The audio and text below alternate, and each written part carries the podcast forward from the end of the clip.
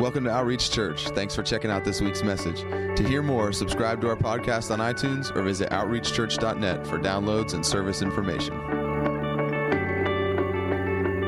I, I feel like this is a, uh, a year, and not, I'm not saying this like, well, this year, but next year he won't. But, but I feel like there's an urgency on it of, of this being a year where we go from hearing other people's stories to experiencing our own. Where you go from, from hearing other people talk about his goodness and believing he's good because of what you've heard, to actually a place where uh, in our lives we experience, we see, and we know his goodness for ourselves. And, and I, that, that could sound like, well, that's on, you know, that's on God's end, I guess. If God moves, then I'll experience it. But not, maybe not. Maybe not as much as we think or as much as we would be tempted to think that because um, if you just if you read through the bible there's so many stories where something happened and, and it wasn't that god sovereignly moved. It was that somebody actually grabbed a hold of him and went after him. You remember jacob when he's wrestling with god and he says i'm not letting go of you till you bless me. God never came and said jacob i'm here to bless you. And I really believe that had Jacob not grabbed a hold of him and said, I'm not letting go until I get this, he wouldn't have got it. And maybe there's a, t- a place in our lives for us to actually just grab a hold of Him and say, you know what? I can't live another day just hearing about your goodness. I have to know it for myself. I love hearing stories about your goodness. I love testimony. I love that it declares who you are and who you've been for people and who you want to be. But God, I have to see this for myself. I can't just keep living off of what I've heard from other people. I have to see this. I'm not letting go. Like, God, just making like a demand on Him. You think about the woman with the issue of blood. She's, she's been sick for so long and she's run out of options. What if He's our first option? What if we don't have to get to the place where we spent all our money on doctors and we have nothing left to do, so I guess we'll turn to Jesus? What if it was like the first thing I'm going to do, the only thing that I know, what's in my heart, is I have something that I need, and He's the one who said He's the one who provides, so I'm going to Him and I'm going to grab a hold of Him. Because she, she hears about this Jesus, and it says that she said to herself, If I could just touch the hem of His garment, then I would be made whole.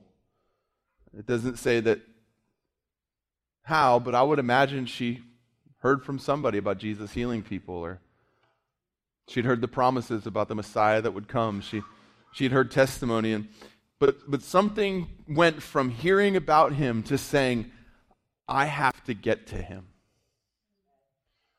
You could sit and hear about him forever. You know, you could, you could sit and listen to stories about him. And listen, that's awesome to share testimony and to stir each other up and, and to encourage each other. And, but you could listen to that all day long. If it doesn't move you to a place of saying, okay, I've heard about this, but now I have to go after it for myself. You may never experience everything he wants for you to experience, and it's not his fault. We don't point the finger at him and say, Well, God, if you wanted, how come? The lady could have sat on her couch talking about what God could do all day long, but she actually let what she heard move her to a place of saying, Okay, if this is true. And I, and I just feel like this is something that we have to all understand is at some point in our lives, we have to bring the Word of God to bear on our own lives and be honest with ourselves and say, okay, God, if this is true, then I have to see this for myself. God, if you said that you give a peace that passes understanding, I'm being honest, God, I don't have peace when I don't understand. My, my ability to be peaceful is only as good as my ability to understand and know why I have peace. God, if you said that you give a peace that passes understanding, that would guard my mind. If I'm being honest, my mind's being attacked. It's not being guarded right now, and I don't have peace because I don't understand. God, but if you said that there's a peace that I can have that comes from you that would guard my mind, I have to have it. I'm not letting go until I do.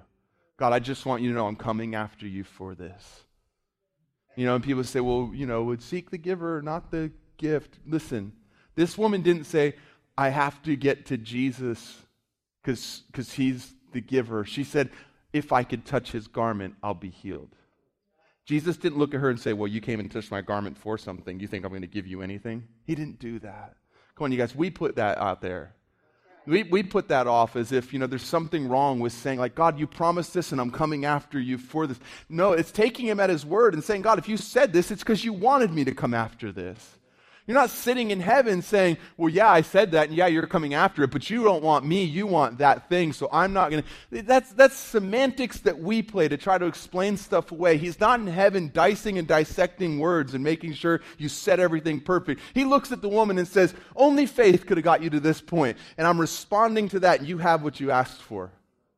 And so she, she hears this, and it moves her to this place where she's like, I can no longer sit back and be okay just hearing these stories. And I can't get, no one else can do it for me. I, I, can't sit back and wait for, for the anointed friend to come over and pray for me. I can't sit back and wait for, for my small group to do this or, or for the pastor or for, for the worship team. Listen, you can sit back and wait all day long. And I'm not saying that God doesn't do things in spite of us, but I am saying there's a higher way to live by faith where you say, I don't want to sit back and wait, God. I want to come after you. And so she says, she says, listen, if I could just touch the hem of his garment, then I know that I'll be healed. She believed, and so she said. You remember when Jesus was talking to the disciples, and they said, Increase our faith. He said, If you had faith the size of a mustard seed, you would say to this mulberry tree, what was he saying? Saying, listen, you guys, if you had if, if you had faith, if there was belief in you, you'd say something. It would come out of you some way. She believed. She said, and she said to herself, There's something about what's coming from our mouth that proves what's actually going on inside of our heart and what we believe. She said, If I can just get to him and touch him in his garment, then I'll be healed. And so she, she goes to where Jesus is. And you understand that, like, it wasn't easy back then to get to Jesus always. He didn't have a Twitter account telling you where he's going to be tomorrow. She couldn't call Uber. Sometimes we're like, we want it to be so easy. Well, if God wants me to have it, listen, if he wants you to have it should never be in question so that question should never enter our thinking anyways. If he made a promise he said he's not like a, a father a heavenly a earthly father who frustrates his children. What's he saying? I'm not telling you these things and then saying well i don't want you to have them. I, everything that i've offered everything you find in the life of my son every promise in the word is there for you. So that question of well if god wants me to is irrelevant it shouldn't even be in our thinking because if He said it, then He desires it for us. So don't sit back and say, well, I guess if God wants me to, then He will, or any of these things. You can't find that. Where do you find that language in somebody? When, G, when the guy came to Jesus and wanted his son healed, he said to Jesus, he said, well, if you can. Jesus says, if you can. If you believe. What did he do? He threw it right back to him and said, don't you put this on me because I'm not the one in question here. Come on, this is Jesus. That's not like name it, claim it theology or something weird. These are the words of the one who gave his life for you on the cross. This is Jesus, the Son of God. He said, the man said to him, Well, he says, What's the problem? He says, Well, I brought my son. You know the story. We've talked about it a lot. I brought my son. Your disciples couldn't heal him. And if you are able, would you, would you heal my son? Jesus says, If you're able, wait, no, if you believe. Because all things are possible to him that believes. Jesus throws the ball right. He, he, serves it to Jesus over the net, and Jesus hits it right back to him. The ball's in your court. And, and sometimes we don't like talking like this because then we think that brings there's no condemnation for those who are in Christ, who walk not according to the flesh, but according to the Spirit. You don't have to feel condemned for things, but you also don't sit back and condemn him for something that he's promised in his word that you haven't seen if you haven't done what the lady with the issue of blood did and said, I have to get to him, even if it means fighting through a crowd. Come on. I'm trying. So, so she hears this, and I feel like for a lot of us, we've heard. You know, we, can't, we can't claim ignorance. You know, there was there's another place where Jesus was talking to the woman at the well. And she said to him, you know, he says, you know, they're talking and he, she, he says, give me something to drink. She says, uh, you don't even have a, a vessel, and she does what a lot of us do when God asks something of us. The first thing you do is point out all the reasons why we can't do what it is He's asking. Come on, the disciples did it too. The podcasters have done it. No one in this room. But they've had God ask something of them, and their first response to be tell him the reasons they can't. He said, Give me something to drink. She says, You don't have a jug, and the well is too deep. What's she saying? You don't have what you need, and that looks too hard. I can't because you and that.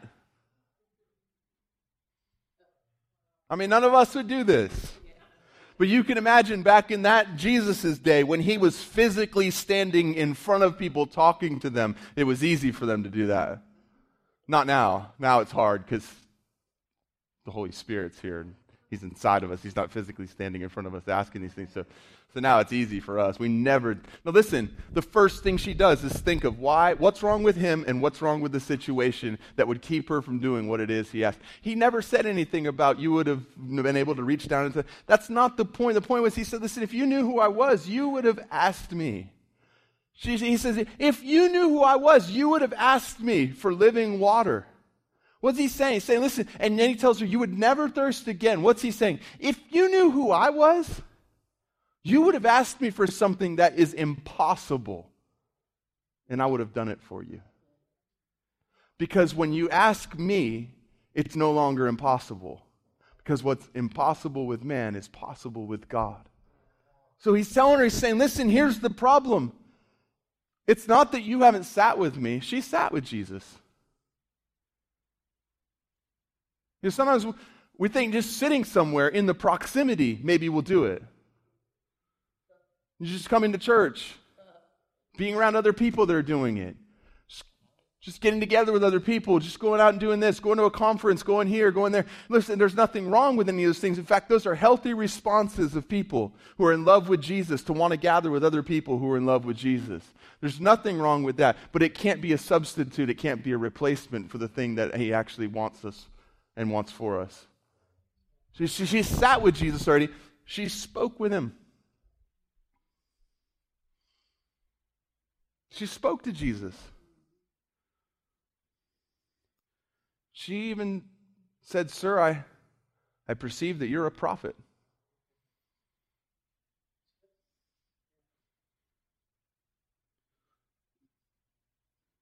So she sat with him, looked at him, talked with him, said something true about him. Yet Jesus says, The problem here is you don't know me if you knew who I was, you would have asked me. And I, I think that what God is wanting to really deal with us on, and especially just, I feel like, you know, there's, there's so much happening in the kingdom, and it is an awesome time to be alive. This is an amazing place to serve God and to be alive right now. There's so many things happening, and, and, and Jesus is just becoming more and more real to people and, and, and the word really is becoming flesh. You know, that's always his desire that the word would become flesh because he said, As the Father sent me into the world, so I also send you. And he was the word, and the word became flesh and dwelt among men. That he still desires for the word to become flesh. It's never for us to just take the word in and, the, and know the word to the point where we can say it. It actually is supposed to change us so that that word becomes flesh, so that people don't have a principle, they have a demonstration. Come on. Listen, Jesus didn't just come and give a theory. He didn't just come and say, well, here's a theory, try this, or, or here's a truth, try that. No, no, the Word actually became flesh and demonstrated what love looked like. We can talk all day about what love looks like. Listen, I know people that can quote to you, Greater love is not a man than this, that he would lay down his life for his friends. And Jesus said, if you want to come after me, you got to deny yourself. Take a, and, and know this here. But it never actually changes here. And so it never actually becomes flesh. And so the world just has another theory. They've got millions of theories out there. They don't need another brilliant idea. They need the Word of God to become flesh and demonstrate what that looks like. And so for I, I, honestly feel like this like don't miss this that, that, that, that, that right now i feel like we're just being challenged and invited into this of this place of saying listen don't be okay just hearing a testimony without saying god i have to know that for myself Don't just know something and it not change you. Otherwise, we'll be reduced to a bunch of people with stories about what God has done and could do, but no demonstration of what He is doing. You remember the last time, that, or, or one of the first times we read about that happening? David and Goliath. The armies of the Israelites gather, they shout their war cry. They, they, they know what God could do, and they, they gather together and they, they dress up and they arrange themselves, and then they shout a battle cry meant to intimidate the enemy. The problem is, is they did it all with intimidation already in their heart. And so the second the giant walked down into the valley, everything was gone. They turned and fled. And I know that wouldn't happen ever today. would never happen today that people would get dressed up, get together, shout, and talk about what God has done, what God could do. But the second a giant walked into the valley, turn, and walk away. That would never happen nowadays, but you can imagine back in those days, that used to happen. Why? because they could tell stories about what he had done, but they had no experience with him, and none of them said to him, God, it is not okay for us to gather around this campfire every single night and talk about what you have done. And it's not okay for us to get together every day and talk about what you could do. God, if that doesn't change to the point where it inspires me to say, okay, God, if that's who you are and that's what you've promised and that's what you've done, then I'm going after this thing because I have to see it for myself. If that doesn't, that's the, you know, that's the only difference between David and everybody else in the army. It wasn't that David was God's anointed to kill the giant. It was that David actually trusted God to the point where he had gone after things. He said, When the lion came and took a lamb, I went after the lion and I killed it and I took the lamb back. When a bear came, I went after the bear and I killed it and I took the lamb. What's he saying? I've already trusted God when you weren't looking. It's nothing for me to trust him when you are. I've already trusted him when, when, when it could have cost me my life. What's the difference between a giant and a lion? Neither of them are capable of me killing by myself with my slingshot if God's not in it, but he is. So I'm not worried about him any more than I'm worried about them.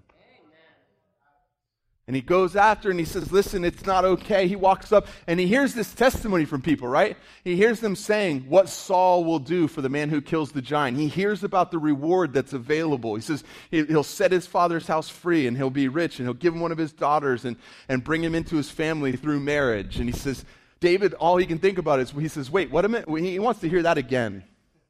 You realize he never asked them how big the sword or the shield or the spear was twice.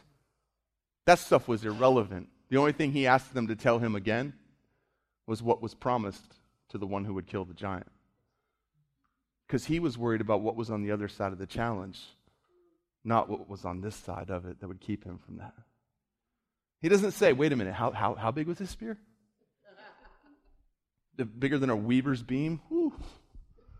How much does the head weigh? Ooh. How big is his shield? He doesn't even care about that stuff. They care about that stuff. That's what they're talking about. They tell him his, his spear's as big as a weaver's beam, and the head weighs this, and and he looks at them and he doesn't even care about that stuff. He doesn't say, Tell me again how big his weapons are. Tell me again the reasons I can't do what you're saying I can't do. He doesn't even care about that. Why? Because his eyes are focused on what was promised to the one who would actually go and do what God's called them to do. He says, Tell me again, what will be done for the man who kills the giant? Because all he can see is that this man right here is opposed to God, and this man right here is walking with him. That means I'm going through him and I'm getting to the promise. Tell me again about what's waiting for me on the other side of obedience. Remind me what's waiting on the other side of obedience, because that's what actually is going to get me into the valley. All your stuff that you're talking about, that's what's keeping you here. I don't want to know about that stuff. I've already heard that stuff before. If, if, if knowing that stuff did anything for you, you guys would have already been in the valley. You would already have cut the giant's head off. That stuff does nothing for me. I don't care to hear any more about how big his spear is, about how big his shield is, about how many men he's killed, about how tall he is, about the fact that I'm smaller than his shield bearer. I don't care about any of that stuff. And I don't want your armor because if your armor was what was necessary to go and do what God's calling me to do, you would have done it already. You can keep your, your sword. Because that's the thing you trust in. You don't understand. I don't care about your sword. If, I, if it was about swords, there's no way I could go into the valley. Listen, if it was about your qualifications, about how much you know, about your natural talent, or any of that stuff, you can't do most of the things God's called you to do. That's not what matters. That's what the world looks at. Saul looks at David and he thinks the only way this can happen is he has to have the best sword in the kingdom. Of course, the king of Israel would have the best sword in the kingdom. So he thinks to himself, he's going to die by a sword. He needs the best sword, and he offers David his sword. And he thinks to himself, if, if, if he's going to go down there and fight this, he needs the best armor. The king would have the best armor in the world. But it shows you what his trust was in. It was in the things he could see and touch. David looks at him and says, I, I, I can't wear this stuff. I can't even move in this. It's crazy because we talked about this before, but I just, this point, you know, you find these things in the Bible and they're markers. So, Saul on that day, David talks about what the Lord will do over and over again. The Lord has delivered me from the hand of this. He's delivered me from the hand of this. Surely he will deliver the head of this uncircumcised Philistine into my hands this day. What's he saying? You guys don't understand. I don't care about how big his sword is, and I really don't care about how good your sword is. I care about his goodness. And I know what he's promised, and I trust him because he's the one who's done all these things. This is nothing for him. But Saul shows what he trusted in because when it came time to fight the enemy, he tries to hand David his sword. You remember Jesus told Peter, if you live by that sword, you'll die by that sword. And if you read how Saul died, it was by the very sword that he trusted that he tried to give David, as he had his armor bearer and he thrust him into himself. The very sword that he trusted is the very sword that he died by. How did David die? Anybody know? The Lord took him home after he lived to be an old man. He died by what he trusted in. Come on. Come on, these are markers. You find these things all throughout the Word. And so this woman, she's got the same spirit that David had that says, okay, I've heard enough stories. Stories haven't healed me yet. Stories have pointed me to the one who does. That's why stories are important. They haven't healed me. I've already tried all that stuff. I've spent every dollar I have. That didn't work either. But if I could get to him and I could touch the hem of his garment, I know I'll be healed. So, she doesn't say, So, God, if it's your will, send Jesus to my town. Or, God, if it's your will, send Jesus to my street. Or even, God, if it's your will, send Jesus to my house. She doesn't say, let someone cut a piece of his garment off and send it to me so that I can do. None of that stuff. You guys, listen, we sit back and say those things because we're afraid to step out, because we're afraid of what might happen if we grab a hold and something doesn't happen. Listen, the fact that we're thinking about that means we don't actually believe to the point where we're ready to do something. And here's the point. So, say you did. Say you crawled and grabbed a hold of his garment and you weren't instantly healed. What have you lost by acting on what he said? What have you lost in the process? Are you worried about his name? He's not, because he put these promises in the word and told imperfect people with imperfect faith to act on them. We're way more worried about protecting his name than he is.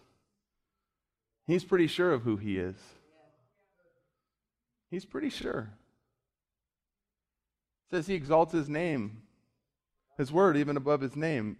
Meaning what? There's nothing higher. When he wants to show us how high he exalts his word, he says, even above his own name. Meaning what? His name is so high, so elevated, so lofty, so exalted. He's not worried that you're going to step out and miss something and that people around you are going to say, well, if that's who God is.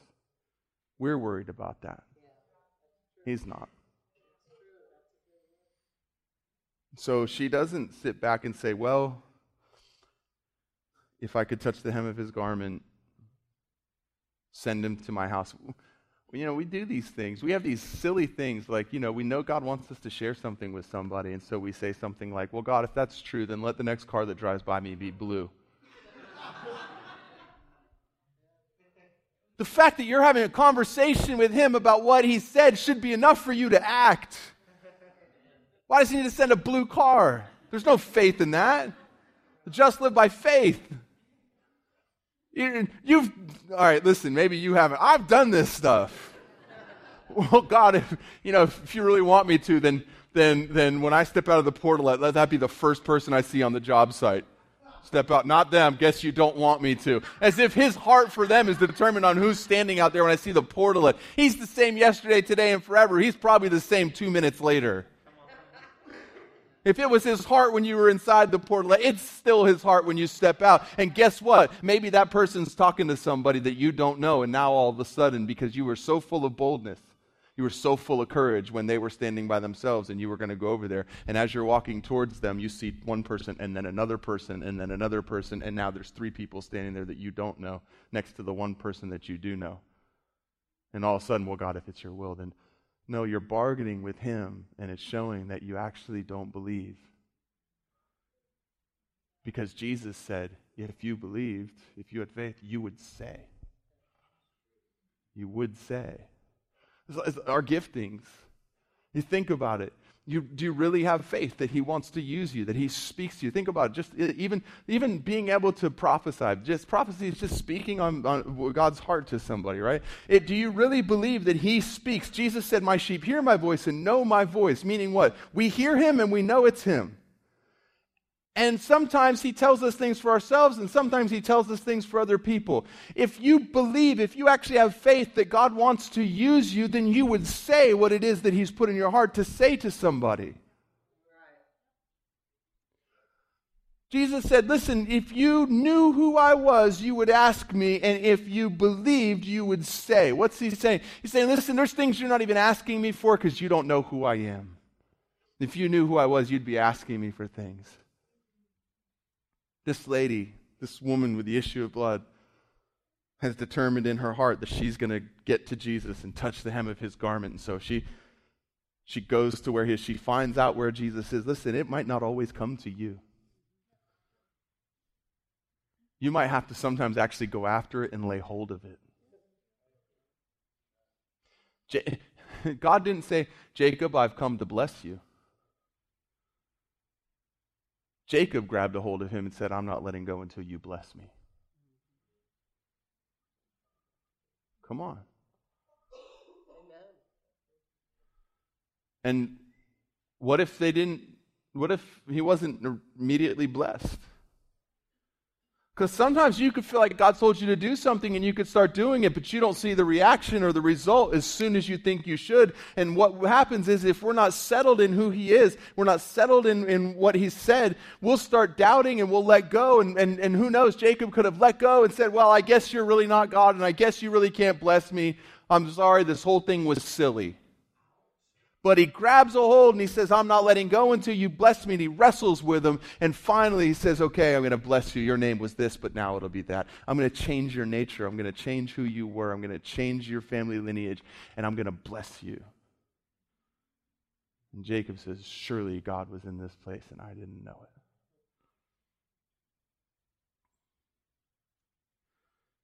Meaning what? You don't always know everything. And you didn't have to know everything for God to bless him. Come on, that was better than your reaction. That's too late now. You're processing. He said, Surely God was in this place and I didn't know it. What does that mean? It means you don't have to know everything for God to bless you. You think that He's waiting for you to get every bit of your theology perfect before He'll bless you. This man just grabbed a hold and said, Okay, I've got you. I'm not letting go until you bless me. He gets blessed and says, Surely God was here and I didn't know it. That would disqualify most of us from thinking that God would bless somebody.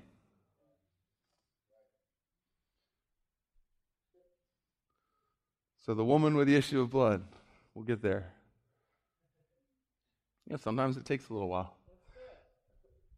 And so she decides that she's going to get to him. And so she had to figure out where Jesus was like I said, uh, you know, back then it wasn't probably so easy. It probably took a little bit of research.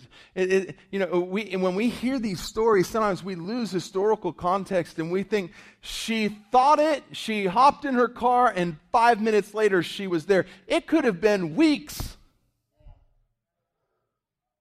for her to get from where she was to where he was. And I promise you, along the way, there was probably some things to discourage her. Maybe she heard he was in one town. She showed up there, and the people said, No, he's not here. He was here yesterday. I don't know that, but I'm saying you can imagine back then when communication wasn't that proliferant, when people didn't always know everything, when, when you couldn't just go online and figure anything out. You know, they didn't have the holy Google back then. Right? Google knows everything.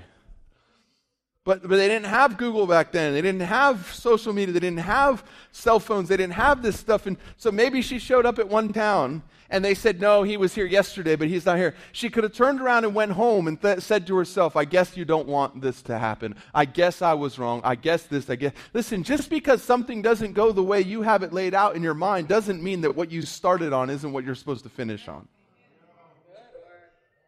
Just believe that. that, you, you, can listen. If he, if if you have it settled in your heart, she said she said to herself, "If I touch the hem of his garment, I will." She'd already determined that, put her faith in that, and who knows how long it took? But it took a while from the time she made that decision till the time she was standing there holding on to Jesus' garment. I promise you, there were things that tried to keep her. David tells the people, "I'm going to go kill the giant." He has to go stand before the king, and the, the, the highest power in the land tries to talk him out of going and fighting him. The most esteemed and respected, God's anointed king. For all the world to see, he's God's anointed king. David knows something the king doesn't know. David's already been anointed king. But for all the world, this is the most anointed and the highest authority in the land. And in between saying yes and cutting off the giant's head, David has to listen to the most esteemed voice in the land tell him, You can't go fight him. You're but a child, and he's been a man of war since the days of his youth. It, nobody would have blamed David if he would have walked out of that tent and said, "Oh, I guess I didn't I didn't realize that." Nobody would have blamed David if he would have said, "Okay, now I see why all of you guys are afraid." Nobody would have blamed him. Nobody would have ridiculed him. In fact, to the world it would have made sense. It would have been wisdom. It would have been logical for him to walk out of that tent discouraged and say, ah, I didn't realize he's been killing people since he was a kid and he's twice my size and I'm not even as big as his armor bearer. And he's got a spear that's bigger than my leg. The head of his spear is bigger than my chest. He's got a shield that's bigger than me. I can't, what can, how could I ever get through a shield? Never mind get to him. No one would have blamed him, but David wasn't focused on that stuff. No one would have blamed the woman with the issue of blood if she shows up and can't get to Jesus, but she does. She gets to him. Why? Because he'll always make a way for you to get to him, even if it takes you doing something on your end to get there. He's never made a promise and then made himself inaccessible to deliver on the promise, ever. He may not be in plain sight, it may be hidden, but he wants to be found. It says, it's the glory of God to conceal a matter, it's the glory of kings to search it out. Well, in Peter, he says that you are all royal So maybe what that verse is saying is it was God's glory to conceal it, not because he wants to hide it. It was God's glory to put it where it could be found by those who are called by his name. And so she decides if I can get it to him. And so she makes it to Jesus. And there's a crowd of people around him. We know the story. She somehow gets to him she grabs a hold of the hem of his garment, and time stands still. And Jesus turns, and says, Who touched me? And the disciples give him the old answer that we all know How can you ask us who touched you? We're in this crowd of people. What are they saying? They're saying, Jesus, who didn't touch you? There's people swarming all around. It's a marketplace. People are trying to get from one side to the other. People are trying to get from one end to the other. It's a crazy scrum of people. And everybody's touching everybody. Jesus says, Yeah, but I felt virtue. I felt power go out of me. What's he saying? He's saying, Listen, a lot of people casually touched me today. One person grabbed a hold of me with intention. You can be in a room full of people and rub up against Jesus' shoulder all day long and receive nothing. Or you can be the one person in the room that says, I'm going to go after him for this because there's a promise I believe. And if I can just get a hold of him, it'll happen. And she grabs a hold of him with intention, not content to hear another story from somebody else not content to wait for somebody to come do it for her, saying, I have to get to him. It's me and him. When you get to a place where you stop depending on the faith of other people, you stop depending on him to just come and do. Listen, there's times where he just comes and does, and then there's times he says, If you, then I. Which is his will, yes. What's he saying? Well, he didn't say to the lady, I'm coming to your house. He told Zacchaeus, Come down from the tree, I'm going to go to your house. It didn't take faith for Zacchaeus to go to his house and know Jesus was coming for lunch. Because he said, Come down, I'm going to go to your house. But then, there's this time where Jesus didn't say a word to this woman. So, what's the will of God? That we sit and wait for him to tell us to come down out of the tree, or that we go after him and grab a hold of him? Yes. Just make sure you're not sitting in a tree when he's walking in a village waiting to be grabbed a hold of. Come on, I'm telling you, I love you all. The first service got none of this stuff. You come hungry and excited, and it pulls on something. I'm telling you. Jesus said, if you're hungry, you'll be fed. Don't ever complain you're not being fed. Ask Him to give you hunger.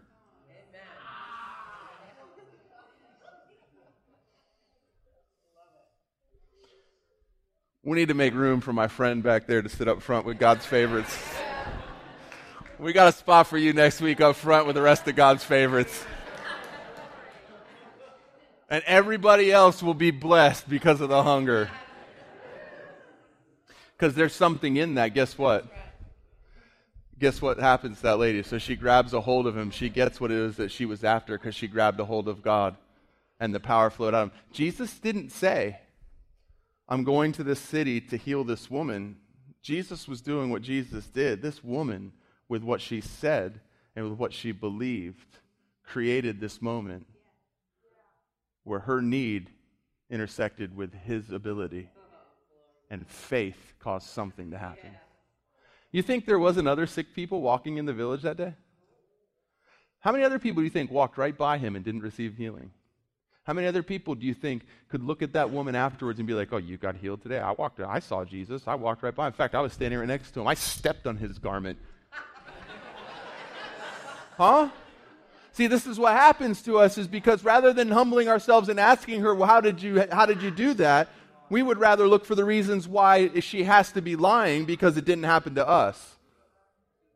Come on, the disciples weren't above that stuff. That's how this thing happens. That's how the word of God gets tweaked. Is people try to explain their disappointment by changing theology rather than allowing theology to di- erase their disappointment. The disciples did it. They did it the first time it ever happened. Remember that? We brought I brought this boy to your to your disciples and they couldn't cast the demon out of him. Jesus cast the demon out. They're walking down the road. They come to Jesus. Jesus, we saw some people casting out demons. They weren't one of us, so we told them to stop. First time it happened, and it's been happening ever since. That you saw somebody doing something that God said that you should be able to do that you haven't been able to do yet, or be, that you've seen failure at. And so rather than going and being encouraged by the people that are doing it, you tell them they can't do it. I promise it's been happening ever since.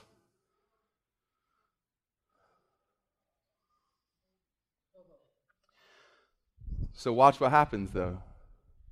She gets healed. Now, she leaves with a story for the woman who didn't come with her. But she can't go back and give the woman what she got by grabbing a hold of him. That was just for her.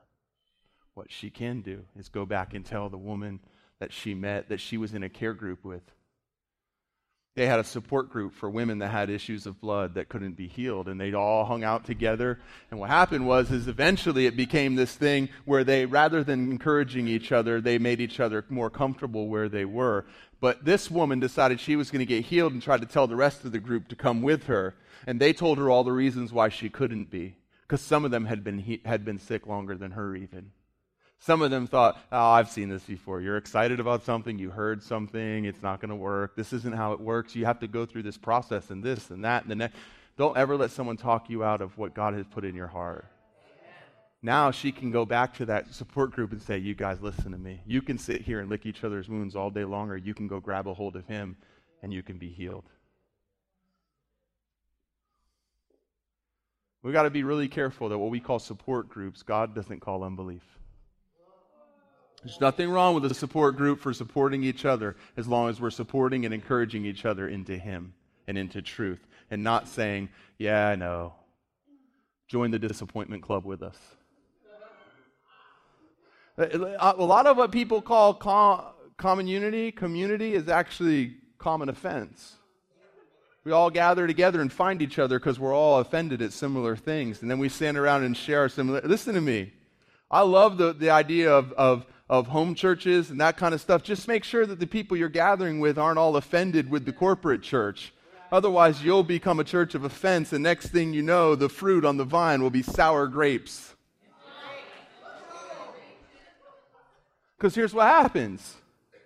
So you go somewhere and, and listen, and you're disappointed because the church wasn't doing everything you thought the church should do. And rather than understanding maybe God brought me here because I would see that and be the answer to it, I get offended and I go find other people who went to a different church and they went to another church and they went to that church and every one of us has this common offense against the church. And then pretty soon we get together and we talk about our common offense and we decide that we're not going to be like that.